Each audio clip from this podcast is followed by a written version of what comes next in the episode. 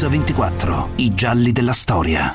dieci aprile millenovecentonovantuno, ore ventidue. Un traghetto lascia il porto e poco dopo la partenza entra nella pancia di una petroliera in rada. Immediata la tragedia, un inferno di fiamme, di fumo, di petrolio. Dopo la collisione nessun soccorso cerca il traghetto, malgrado giri in tondo, avvolto dalle fiamme, proprio davanti al porto. E così muoiono centoquaranta persone. L'equipaggio della petroliera invece si salva per intero. Un ministro della Repubblica, la mattina dopo la collisione, parla subito di errore umano. Il comandante del porto di nebbia fittissima. Da parte loro a giornali e tv non pare vero di lanciarsi nello scoop. Sul traghetto, invece di governare la nave, erano tutti a vedere Barcellona Juve in tv. Nebbia, errore umano e l'equipaggio che guarda la partita di Coppa. Il ricordo è tutto lì, scolpito su pietra, cristallizzato nella memoria di tutti noi. Ma sì, certo, mi ricordo perfettamente. È stata la nebbia e poi il comandante stava vedendo la partita con tutto l'equipaggio. Grazie velocissima Goicoechea da Salinas, ancora Goicoechea, tiro, gol! centoquaranta morti e questo è il bilancio della tragedia della Moby Prince, il traghetto che la sera del dieci aprile del novantuno, appena uscito dal porto di Livorno, è entrato in collisione con la petroliera Agip Abruzzo e si è incendiato. Una tragedia che in realtà non è mai stata chiarita del tutto. A guardar bene, infatti, a leggere fino in fondo le testimonianze e gli atti processuali come abbiamo fatto noi, i conti non tornano. Che cosa è successo realmente quella notte nel porto di Livorno? Come è possibile che il comandante e l'equipaggio della Moby Prince non abbiano visto una petroliera alta come un palazzo di cinque piani? Ma davvero tutti quanti sul traghetto erano distratti a vedere la partita? E quella sera la nebbia c'era davvero oppure no? Questa è la sentenza del Tribunale di Firenze al processo d'appello del cinque febbraio millenovecentonovantanove. Di nebbia si parla in quasi ogni pagina della sentenza. Sfilazzi di nebbia e fili di nebbia, a pagina cinque. Il banco aveva la forma di una nuvola, pagina sessantaquattro. Sembrava fumo tanto da far dubitare che si trattasse di nebbia, pagina sessantaquattro.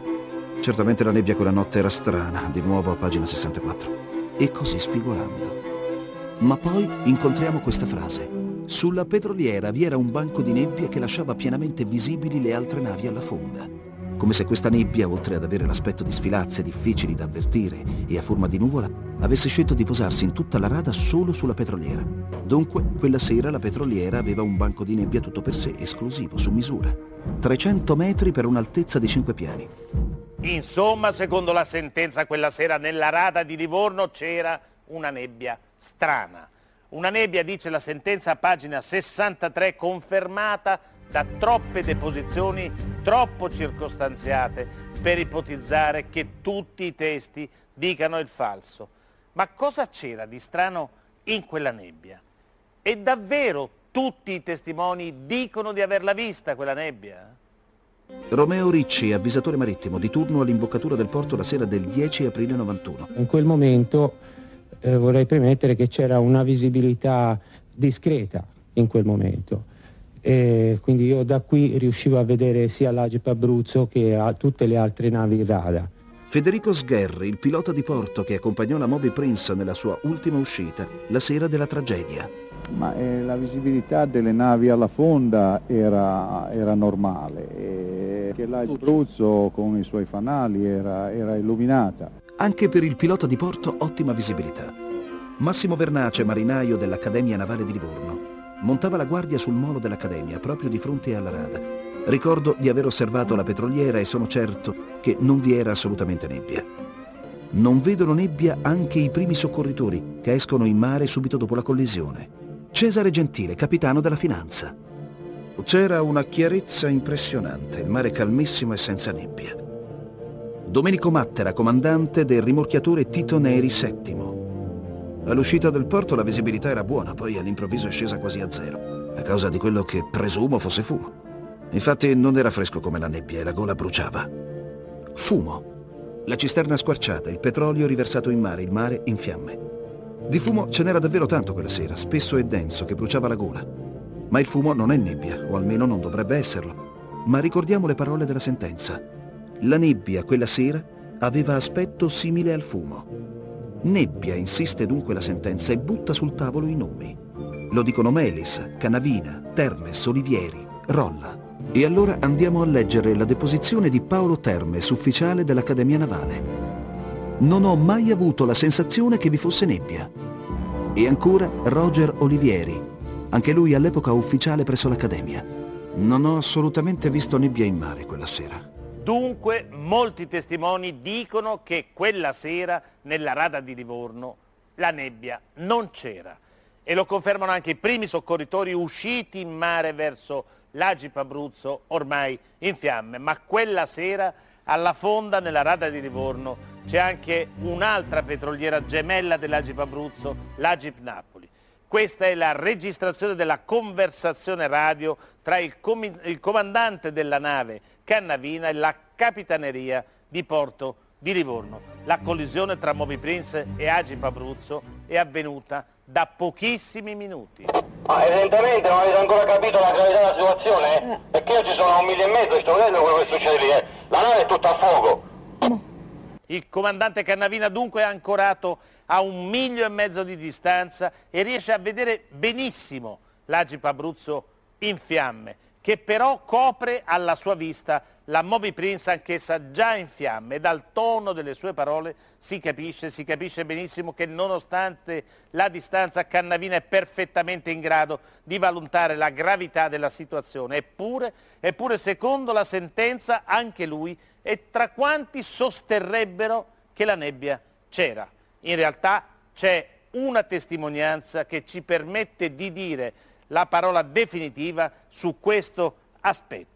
A parlare è il comandante della stessa Agip Abruzzo, Renato Superina, alle, alle ore ventidue e trenta minuti e dieci secondi sul canale sedici. Il comandante Superina chiede aiuto via radio. La collisione con la Moby Prince è appena avvenuto. A rispondergli è la capitaneria di Porto di Viareggio. Vi trovate voi che chiamate incendi a bordo, qui a Compamare Viareggio, cambio. In rada, in rada a Livorno, in rada a Livorno.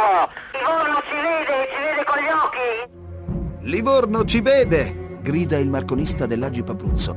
È chiaro che non c'è nebbia e per di più aggiunge: Agip Abruzzo, incendi a bordo, basta che uscite fuori, vedete le fiamme. Uscite fuori e ci vedete! Più chiaro di così. Ma c'è una prova che elimina qualsiasi dubbio. La mostra il T G uno tre giorni dopo la collisione. Colleghiamoci ora con Firenze, dove il collega Mammoliti dovrebbe farci ascoltare un documento registrato da un radioamatore al momento della tragedia.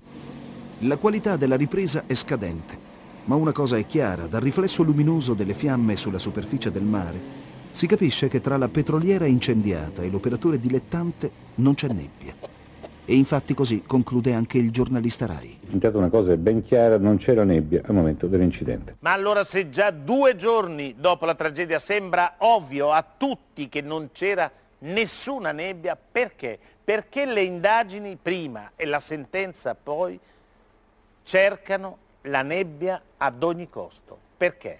La nebbia serve a spiegare la, la collisione, attorno alla nebbia ruota tutto, ma non regge assolutamente questa spiegazione. E tutte le navi sono dotate di eh, radar a bordo e ne aveva ben tre a bordo installati il Moby Prince di radar, e uno era acceso, perfettamente funzionante, anche se eh, i periti del pubblico ministero arrivano a una conclusione curiosa. Dicono che c'era nebbia e che probabilmente però dalla plancia del traghetto non si seguiva il monitor del radar. E siamo dunque a un'altra ipotesi: la nebbia c'era, il radar era acceso, ma nessuno lo controllava. E del resto tutti i membri del, dell'equipaggio della Moby Prince sono morti, dunque, dunque nessuno può confermare o smentire. Ma intanto chi era Ugo Chessa, il comandante della Moby Prince, che con la nebbia ha il radar acceso e non lo guarda? Chessa era universalmente riconosciuto come il miglior ufficiale della flotta onorato. D'Ambrosio, udienza citata pagina sedici e ventuno. Era considerato il miglior comandante come serietà e severità. Era il più professionista, il più serio, più severo e più preparato. Langella, udienza diciannove dodici novantacinque, pagina sessantuno. Insomma, un comandante di grandissima esperienza, severissimo e serissimo. Un comandante che però, secondo la sentenza, quella notte avrebbe guidato la sua nave, la Moby Prince, in una rada affollatissima, coperta dalla nebbia, con il radar acceso, ma senza neppure dargli un'occhiata. Ma com'è possibile che sia andato davvero così?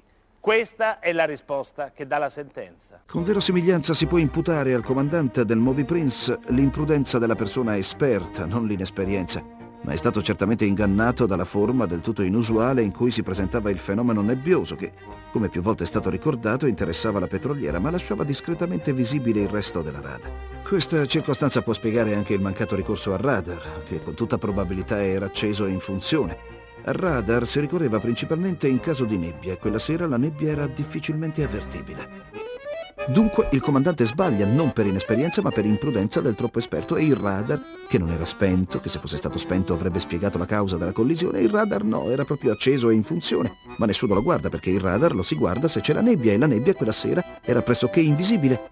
A questo punto è proprio la logica a non tornare. Insomma, una sfida al più elementare buonsenso, e allora per provare a capirne di più dobbiamo, riparti- dobbiamo proprio ripartire da cosa stava accadendo quella sera nella rada di Livorno, e il punto di partenza della nostra inchiesta possono essere due documenti. Da una parte il brogliaccio dell'avvisatore marittimo, quasi un'istantanea che fotografa la situazione nella rada di Livorno alle ore ventidue di mercoledì dieci aprile millenovecentonovantuno, dall'altra una lettera, una lettera intestata Dipartimento della Difesa, Comando Traffico Militare, Terminal, Battaglione Italia. A chi di competenza?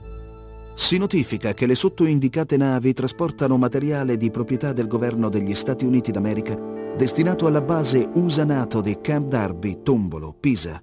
Le navi sono sotto il diretto controllo del Dipartimento di Difesa U S A, militarizzate, pertanto esenti da qualsiasi tassa o visita di controllo a bordo. Cape Breton, bandiera U S A. Fdim Junior, greca, Gallant due, panamense. Distinti saluti. La data è del quindici marzo millenovecentonovantuno. La presenza di queste navi si spiega con Camp Darby. Camp Darby è un'enorme base militare U S A NATO alle porte di Livorno. Facendo una ricerca risulta che queste navi sono state utilizzate nella prima guerra del Golfo. Col racconto del disastro della Moby Prince riprendiamo dopo la viabilità. Breda, i portoni più belli d'Italia, sicuri e installati in un giorno. Breda portoni punto com vi presenta Mix ventiquattro, i gialli della storia. Bentornati all'ascolto di Mix ventiquattro. Oggi stiamo raccontando il terribile incidente che ha coinvolto la Moby Prince e che ha fatto centoquaranta morti.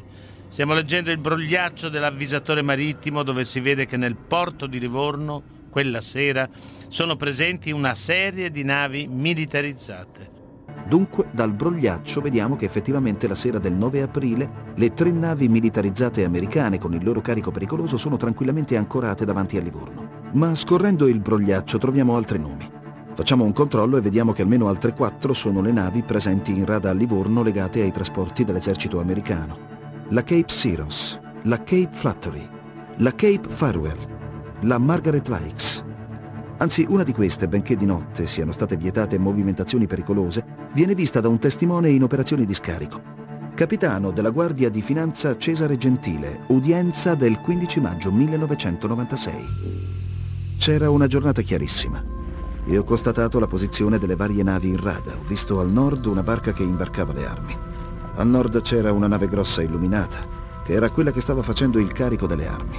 Vicino a Livorno, a Camp Darby, c'è una delle più grandi basi militari della NATO in Italia. Non c'è nulla di strano dunque nel fatto che delle navi militarizzate americane incrocino nella rada di Livorno. Quello che è strano è che nessuno aveva mai detto prima della testimonianza di Cesare Gentili, capitano della Guardia di Finanza, è che almeno una di queste navi caricasse e scaricasse armi ed esplosivi provenienti dalla guerra del Golfo di notte a due passi dalla rotta dei traghetti di linea. Tutto questo il capitano Gentile lo aveva regolarmente riferito nel suo rapporto proprio l'undici aprile, il giorno dopo la tragedia della Moby Prince. Eppure, eppure durante l'inchiesta nessuno, nessuno interrogherà mai il capitano Gentile. Ma quella notte in rada non c'erano solo navi americane. A scorrere l'elenco delle navi presenti nel porto di Livorno quella sera del dieci aprile si fa un'altra scoperta.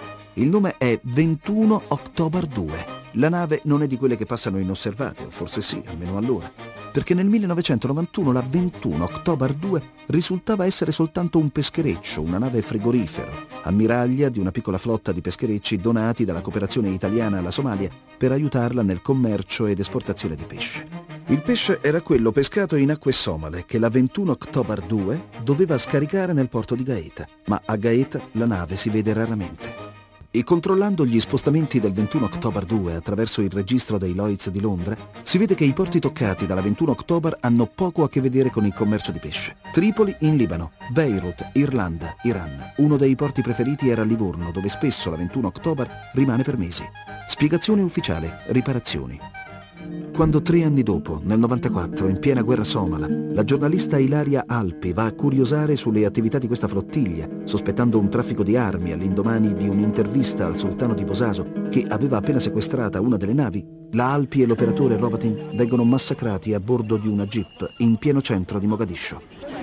Insomma, la ventuno October due, che dopo la morte di Ilaria Alpi entrerà nelle inchieste della magistratura e della commissione parlamentare sulla cooperazione, era nel porto di Livorno la sera del dieci aprile novantuno, ufficialmente per riparazioni. Ma, ma una bettolina, forse quella che qualcuno accuserà di aver tagliato la sera della collisione la rotta al Moby.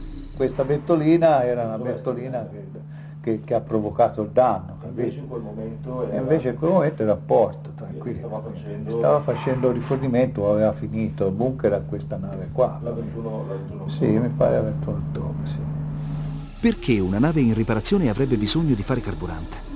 Tanto più che il molo non operativo a cui ufficialmente la ventuno October era attraccata la sera del dieci, la sera della collisione, un testimone lo vede vuoto. Dunque, secondo un testimone, quella nave, la ventuno October, che doveva essere al molo in attesa di riparazione, aveva fatto carburante ed era in navigazione nella rada. L'ennesima stranezza di una notte piena di misteri, e siamo alle ventidue circa.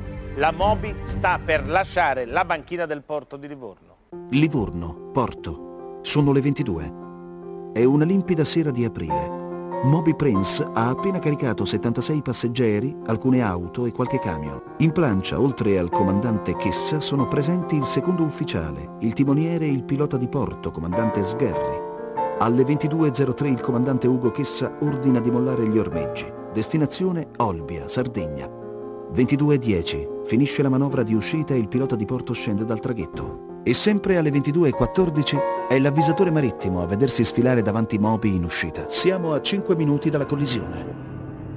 Il traghetto è appena uscito dal porto. A nord ci sono un gruppo di navi, tra cui alcune militarizzate americane. Moby Prince deve percorrere un cono di divieto d'ancoraggio, andare verso il largo e poi verso la Sardegna. Le navi che deve controllare sono quelle ancorate a sud, la petroliera Agip Napoli, due navi militarizzate americane, e l'Agip Abruzzo. Ma proprio sulla posizione dell'Agip Abruzzo ci saranno una serie di contraddizioni. Cerchiamo la posizione assunta dalla sentenza.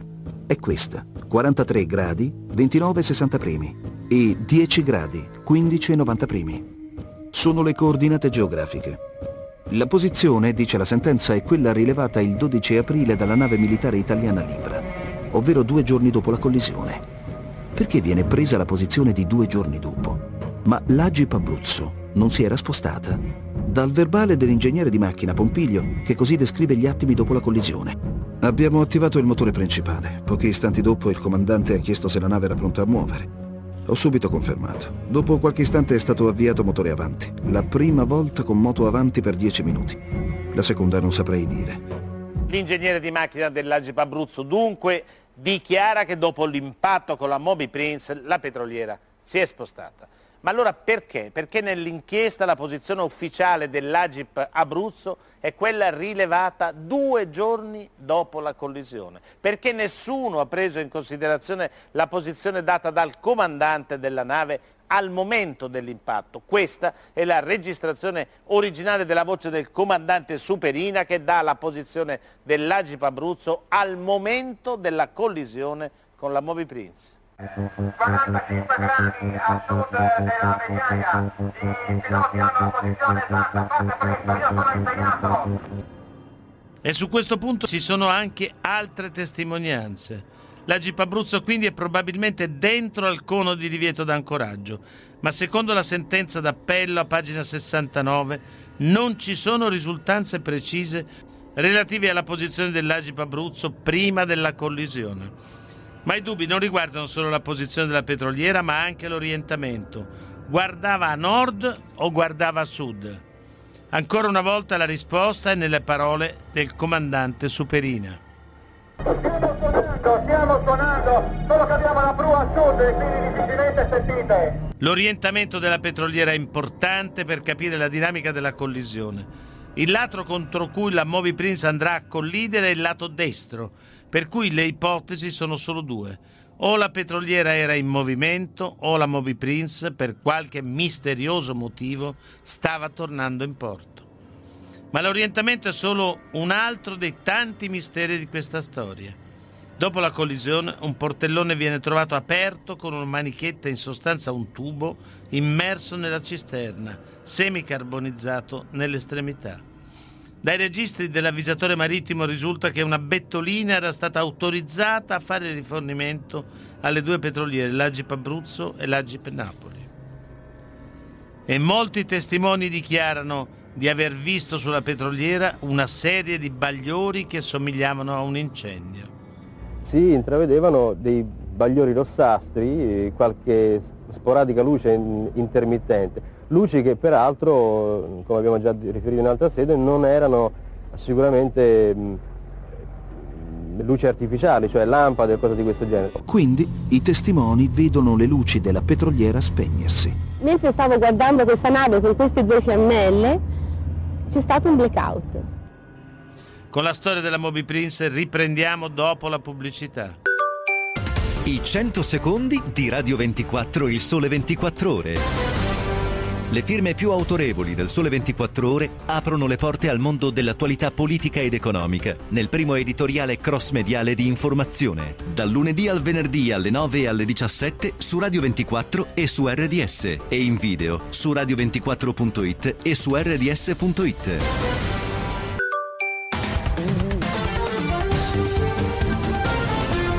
Mix ventiquattro, i gialli della storia.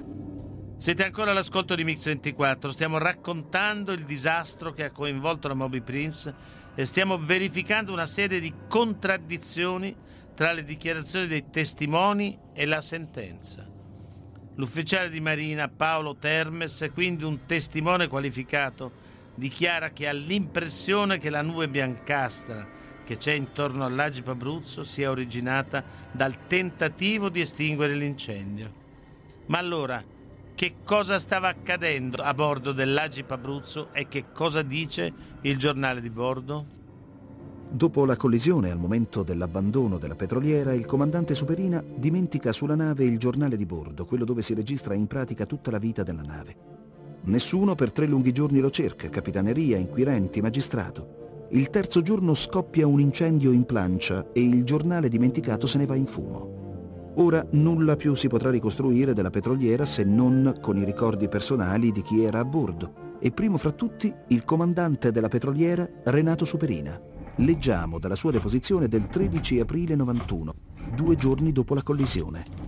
Nessuno si era accorto dell'avvicinamento del traghetto perché il radar non era acceso. Il radar non era acceso, dice Superina. Eppure, tra i materiali filmati, in archivio abbiamo trovato un frammento di intervista allo stesso Superina, la notte della collisione, appena sceso sul molo.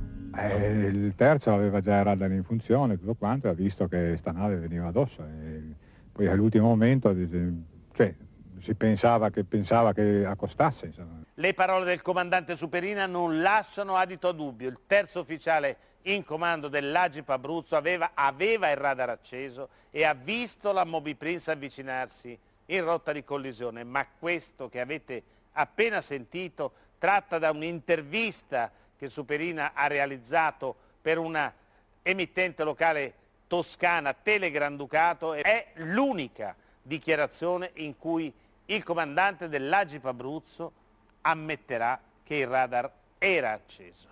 E infatti il terzo ufficiale della petroliera è stato ritenuto colpevole di aver tenuto spento il radar a dispetto di quella strana, imprevedibile nebbia che avvolgeva l'Agip Abruzzo, e il reato è andato prescritto.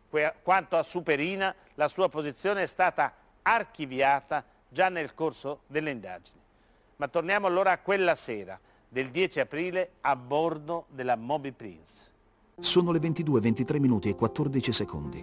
Mancano due minuti alla collisione. La voce del radiotelegrafista di Moby riappare su canale sedici. Particolare importante. Nessuno di chi lascia traccia della sua voce sul canale sedici sapeva quella sera di essere registrato. Normalmente il canale sedici non viene registrato, ma alla stazione Livorno Radio era in corso un progetto sperimentale. Oh, Moby Prince da Livorno, proviamo canale sessantuno, ma ti sento debolissimo, eh? Questa è l'ultima comunicazione di Moby prima della collisione. Il segnale radio è debolissimo, la modulazione quasi zero. Cosa succede alla radio di Moby? Altro particolare, il corpo del marconista di Moby non verrà trovato in sala radio, ovvero non era al suo posto al momento della collisione, altrimenti il suo cadavere sarebbe stato trovato schiacciato sotto il mobile radio crollato per la collisione. Dov'era andato l'ufficiale erre ti? Perché si era allontanato dal suo posto? E questo allontanarsi era legato alla radio non funzionante? Subito prima della collisione sulla Moby Prince dunque stava accadendo qualcosa di molto strano, e la prova è in quei cadaveri carbonizzati rinvenuti a bordo del traghetto. Nessuno dalle analisi necroscopiche presenta fratture o traumi eh, conseguenti a, a un evento traumatico, a una collisione. Eh, quasi come se tutte le persone a bordo, in qualunque zona si trovassero, fossero, come dire, pronte e preparate all'impatto, che è stato fortissimo, è stato eh, drammatico, ma non ha, non ha procurato ferite alle persone in quel momento. Secondo elemento. Quasi tutti i corpi dei passeggeri e dell'equipaggio vengono rinvenuti, circa un centinaio, all'interno del salone di prua, il salone deluxe. Significa che erano state dirottate lì, in quel salone, messe in sicurezza, trovate tutte con i propri bagagli, perfettamente vestiti, con i giubbotti salvagente. Un altro elemento è che appunto nessuno viene rinvenuto nel eh, salone bar di prua, dove comprovato c'era molta gente in partenza, durante la, la, i primi minuti di navigazione, che guardava la partita di calcio, la famosa partita di Coppa Juventus-Barcellona. Anche quel salone è vuoto, quindi c'è, come dire, una situazione di raduno dei passeggeri dell'equipaggio all'interno del salone che precede la collisione successiva con la petroliera. Torniamo al marconista che si allontana dalla sala radio. Dove va? Va in plancia, sul ponte comando, accanto al comandante. Infatti le procedure in caso di allarme sulla nave prevedono che il marconista si precipiti dal comandante per ricevere ordini diretti. La prova, il Mayday del Moby, ovvero la richiesta d'aiuto, viene lanciata dal vu acca effe portatile della plancia. Moby Prince, Moby Prince, Mayday, Mayday.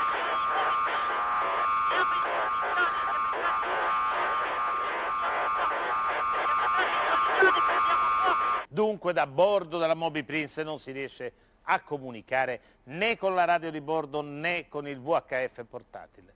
Ma perché le radio non riescono a comunicare? E perché il radar della Moby Prince, che era acceso, non manda il segnale acustico che avvisa del pericolo della collisione imminente.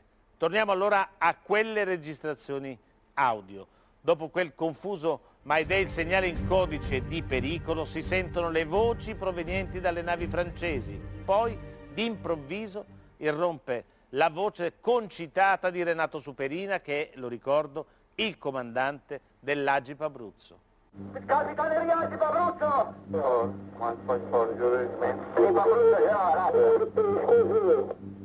siamo incendiati! Siamo incendiati! C'è venuta la nave addosso! Una nave c'è venuta addosso, dice il comandante Superina dell'Agip Abruzzo. Ma quando gli chiederanno chi sia la nave investitrice, dirà: sento la Bettolina, quella che c'è venuta addosso.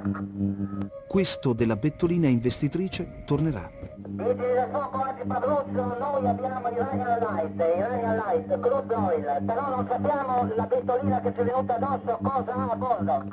Il comandante Superina è sicuro. Molto chiaro il suo messaggio: a investire l'Agip Abruzzo è stata una Bettolina. ma la Bettolina è una imbarcazione molto più piccola di un traghetto, all'incirca sessanta settanta metri di lunghezza contro i centoventi della Moby Prince, e soprattutto è molto più bassa, come un'automobile rispetto a un pullman. E allora com'è possibile confondere un traghetto con una Bettolina? Ma torniamo allora al drammatico appello del comandante dell'Agip Abruzzo. La nave che ci è venuta addosso è incendiata anche lei, però non so dove si trova, non lo so, state attenti che non scambiate lei per noi. Non scambiate lei per noi, dice il comandante dell'Agip. Superina sa che è in fiamme, lo dice lui stesso, l'ha vista dunque. Eppure scongiura i soccorritori di andare da lui, ma i soccorsi. I soccorsi sono un capitolo dolente di tutta questa brutta storia. Partono subito due rimorchiatori, una motovedetta della finanza, una della capitaneria, una dei vigili del fuoco. Partono perfino piccole barchette di ormeggiatori. Quello che manca è un comando, un coordinamento. Ognuno fa quel che può di sua iniziativa. Ma chi doveva dare un ordine? Comandante del porto di Livorno è l'ammiraglio albanese. Alle ventitré zero otto quarantotto si sente sul canale sedici questa comunicazione. Questi qua sta a accostare in banchina davanti alla capitaneria per imbarcare il comandante. Il comandante è l'ammiraglio albanese che appunto si imbarca sulla motovedetta duecentocinquanta e sparisce in mare. Da quel momento la sua voce non si sentirà mai sul canale di soccorso per dare un ordine. Dove è andato il comandante del porto? Cosa ha fatto in quelle ore drammatiche in cui centoquaranta persone a bordo di un traghetto di linea morivano in acque portuali bruciate vive, asfissiate dal fumo? Perché non ha dato un ordine? Basti per tutte la risposta che il comandante albanese dà alla commissione d'inchiesta ministeriale. L'ufficiale che dalla centrale operativa dava a questi mezzi queste disposizioni e io assentivo nel senso che era giusto che si facesse così. Sì, il comandante del porto si limita ad ascoltare la radio e non ha di meglio da dire, così sta zitto. Perché nessuno cerca Moby? Non era difficile immaginare che l'unica nave che per rotta e orario poteva trovarsi nel luogo della collisione era proprio Moby Prince. Facile. Eppure nessuno lo cerca. A dir la verità, nessuno non è proprio esatto. Due ormeggiatori, Walter Mattei e Mauro Valli, avvistano il traghetto alla deriva in fiamme. Si avvicinano, notano il mozzo Bertrand attaccato alla balaustra di poppa. Gli dicono di buttarsi. Bertrand non vuole, ha paura, e al suo primo imbarco il mare è nero come pece, finché, stremato, si butta. Abbiamo raccolto un naufrago, c'è ancora il vettore sulla nave. La voce dell'ormeggiatore è concitata, ma chiara. Il naufrago dice che sulla nave ci sono ancora persone da salvare. Qualche istante dopo lo ripete, ma aggiunge un particolare. Un naufrago l'abbiamo già raccolto. Adesso abbiamo una C P che anche a noi è giunta. Una C P è una motovedetta della capitaneria. Le parole degli ormeggiatori sono pesanti come un masso. La C P indugia. Più che un rimprovero sembra un'accusa. In soldoni, lì su Moby in fiamme si brucia, si muore. E questi non fanno nulla. Andare la poppa della nave, il naufrago, ci dice che ci sono ancora dei naufraghi da salvare. I due ormeggiatori continuano a chiedere aiuto, ripetono che secondo il mozzo che hanno appena salvato, il mozzo della Moby Prince, Alessio Bertrani, a bordo del traghetto in fiamme ci sono altre persone da salvare.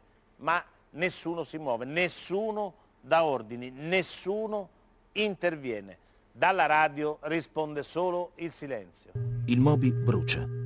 Le persone sul traghetto muoiono e dal comandante del porto non arriva neanche un ordine. Si sente addirittura uno che fischietta e poi un'imprecazione pesante in dialetto pugliese. Ehi del Moby, prendetevela nel culo. È l'amaro e tragico commento. Duro come la verità, e a un certo punto i due poveri ormeggiatori sotto il Moby urlano. Ma dalla capitaneria nulla, silenzio. Di nuovo fischietti macabri, ancora silenzio. Poi qualcosa succede. La C P duecentotrentadue carica il mozzo infreddolito e intossicato, ma non si muove. Rimane sul posto per mezz'ora, in silenzio. Poi su canale sedici chiede di poter rientrare in porto perché il mozzo sta male. Permesso accordato. Subito dopo si svolge un'altra conversazione tra capitaneria e l'ormeggiatore che ha salvato Bertrand. Il naufrago ha dichiarato che sono buttato in mare altri oppure no? Il naufrago ha detto tutti i morti bruciati. Strano, appena due minuti fa l'ormeggiatore gridava: il naufrago dice che ci sono persone da salvare, e ora gli fa dire esattamente il contrario. Ma ad un ascolto attento c'è una cosa che non torna. La voce ora è tranquilla, i toni senza più passione, come se l'ormeggiatore tradisse qualcosa, un boccone amaro inghiottito. Vale la pena risentirlo. Questo il tono di venti minuti prima. Il naufrago ci dice che ci sono ancora dei naufraghi da salvare. Questo dopo che il Bertrani è passato sulla C P duecentotrentadue, rimanendovi mezz'ora. Il naufrago ha detto tutti i morti bruciati. Quando la motovedetta chiede il permesso di rientrare in porto, Alessio Bertrand, il mozzo della Moby Prince, è a bordo da circa mezz'ora.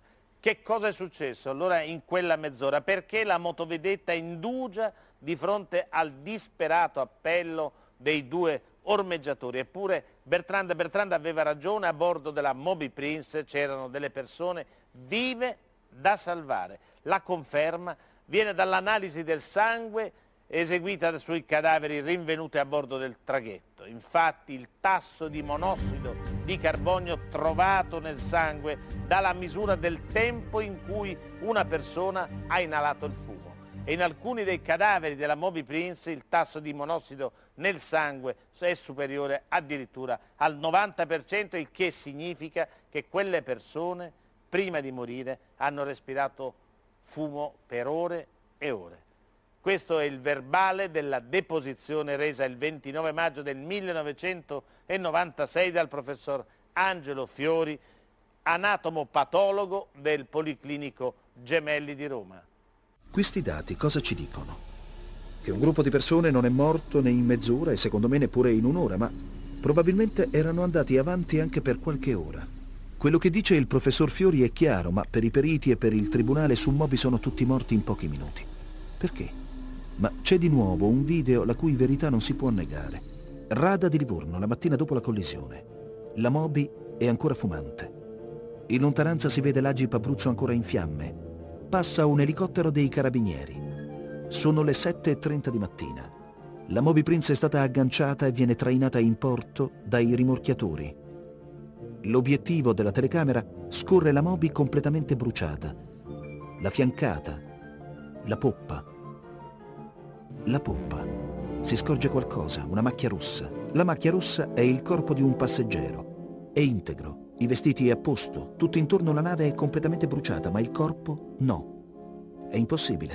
L'unica spiegazione è che l'uomo è arrivato lì dopo le fiamme, probabilmente viene da sotto, dall'interno. È rimasto vivo tutta la notte e poi, quando ha sentito i rumori dei soccorritori, alla luce del giorno ha trovato la forza di salire, uscire sul ponte ancora rovente per farsi vedere. È arrivato fin lì e poi ha perso i sensi. Due ore dopo il Moby, rimorchiato, arriva in porto. Salgono i vigili del fuoco e questo è l'uomo della camicia rossa. Ormai carbonizzato, combusto dal calore delle lamiere. Quell'uomo è arrivato sul ponte della Moby con le proprie gambe e a questo punto, lo ricordo, siamo al mattino dopo, quindi ad almeno otto ore dalla collisione tra la Moby Prince e l'Agip Abruzzo.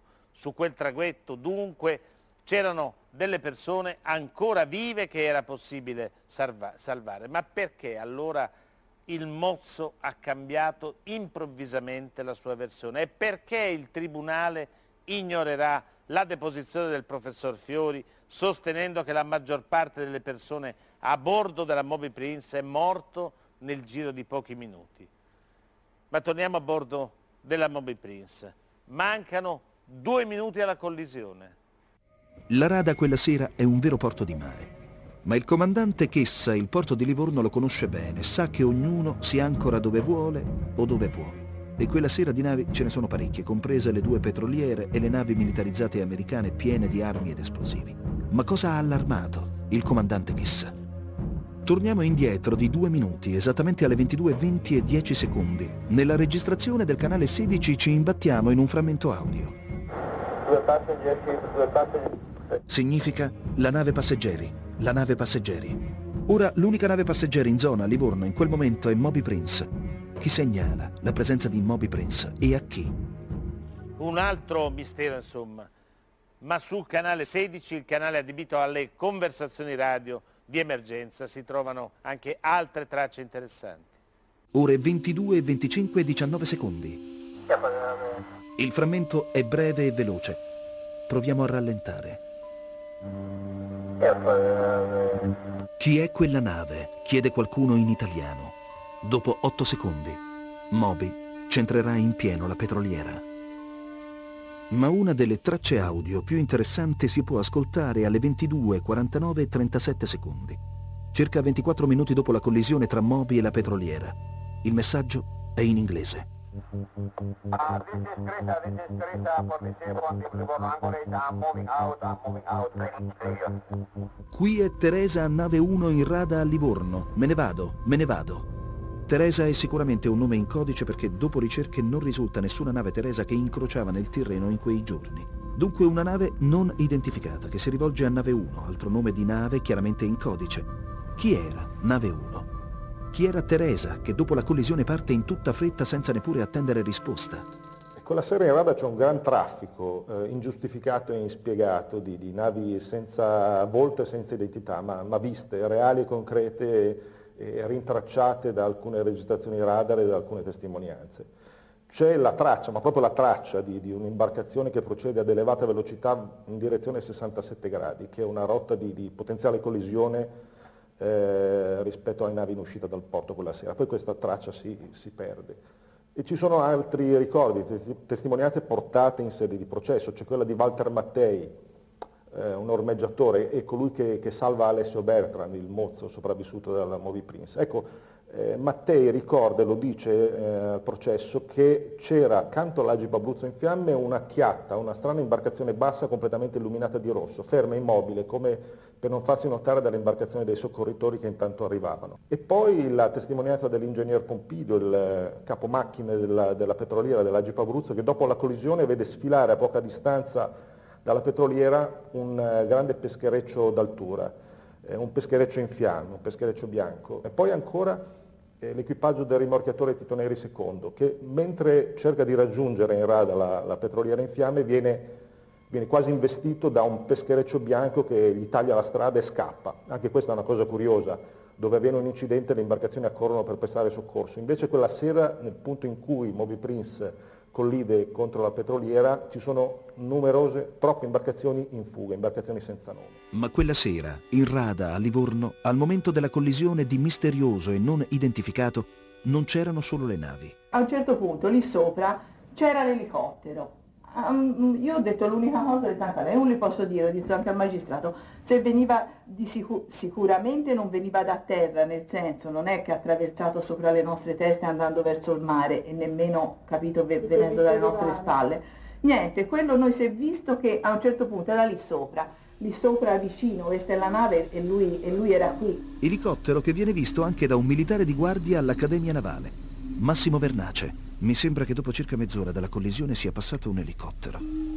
E di elicottero parla anche l'avvisatore del porto, Romeo Ricci. Io non so che tipo di elicottero fosse, però qualcosa c'era, si sentiva proprio il... Il, il rombo, perché quando passa qui, qui è una struttura che vibra molto, e, e c'era. L'inchiesta accerterà che nessun elicottero italiano ha sorvolato la zona del disastro della Moby Prince, e allora, e allora chi era quell'elicottero? Ma c'è ancora un altro documento che vi vogliamo proporre. È il trenta novembre del millenovecentonovantadue, dalla tragedia della Moby Prince è passato un anno e mezzo. Una voce anonima chiama l'emittente livornese Tele Granducato, si qualifica come un civile che lavora al sistema informatico della base NATO di Camp Darby a Pisa. Buonasera. Io lo posso anche dire, tanto non credo che mi riconos- non mi riconoscano. Io lavoro a Camp Darby e sono alla controllo dei radar dei computer. Quella sera il, il, alcuni colleghi militari e civili si misero a ridere quando dissero loro stanno dando colpa alla, alla nebbia, perché la nebbia quella sera non ci fu, anzi furono accesi dei fumogeni. Quando c'è di mezzo anche il discorso militare è un po' una complicazione, capito? Perché ma eh, dico una cosa soltanto, non so se può rispondermi. Secondo lei se c'è qualcosa che eh, i militari sanno e eh, magari la magistratura o comunque anche l'opinione pubblica non conosce, qualcosa di particolarmente rilevante? Noi abbiamo rilevato tutto, quindi come potrebbero aver rilevato i satelliti americani? Che noi abbiamo rilevato tutto, il discorso de, di Ustica è tutta un'altra, sì, infatti, no, anche lì c'è un polverone, però vede qui è diversa la storia, perché noi eravamo vicini, e, ha capito insomma, via, e noi eravamo troppo vicini a, al luogo dove è successo il fatto, quindi strada di quella sera della nave ci sono, quindi... Questa testimonianza va presa naturalmente per quello che è. Una voce anonima che dice di avere le prove di qualcosa che non spiega. L'unica cosa certa è che per quei centoquaranta morti è stato ritenuto colpevole soltanto il terzo ufficiale dell'Agip Abruzzo per non aver tenuto acceso il radar di bordo della petroliera, ma il reato è caduto in prescrizione. La compagnia armatrice è stata condannata al risarcimento dei danni ai familiari delle vittime. Eppure su questa tragedia rimangono ancora molti interrogativi. Quali erano tutte quelle navi che non sono state identificate? Che cosa facevano nella rada di Livorno? Dove è andata quella notte il peschereccio ventuno ottobre due? Perché ha fatto rifornimento di carburante se ufficialmente era in riparazione? Perché per ore nessuno ha cercato la Moby Prince, che pure era in fiamme davanti al porto di Livorno? C'è stata un'esplosione sulla Moby Prince? Se sì, che matrice aveva? Perché i soccorsi non sono stati coordinati? Dov'era realmente l'Agip Abruzzo? Perché il comandante della petroliera ha dato indicazioni contraddittorie sulla posizione e sull'orientamento della prua? Perché il giornale di bordo della nave è stato dimenticato in plancia e lasciato bruciare tre giorni dopo? Perché molti testimoni hanno mentito? E infine, perché è impossibile arrivare alla verità sulla morte di centoquaranta persone?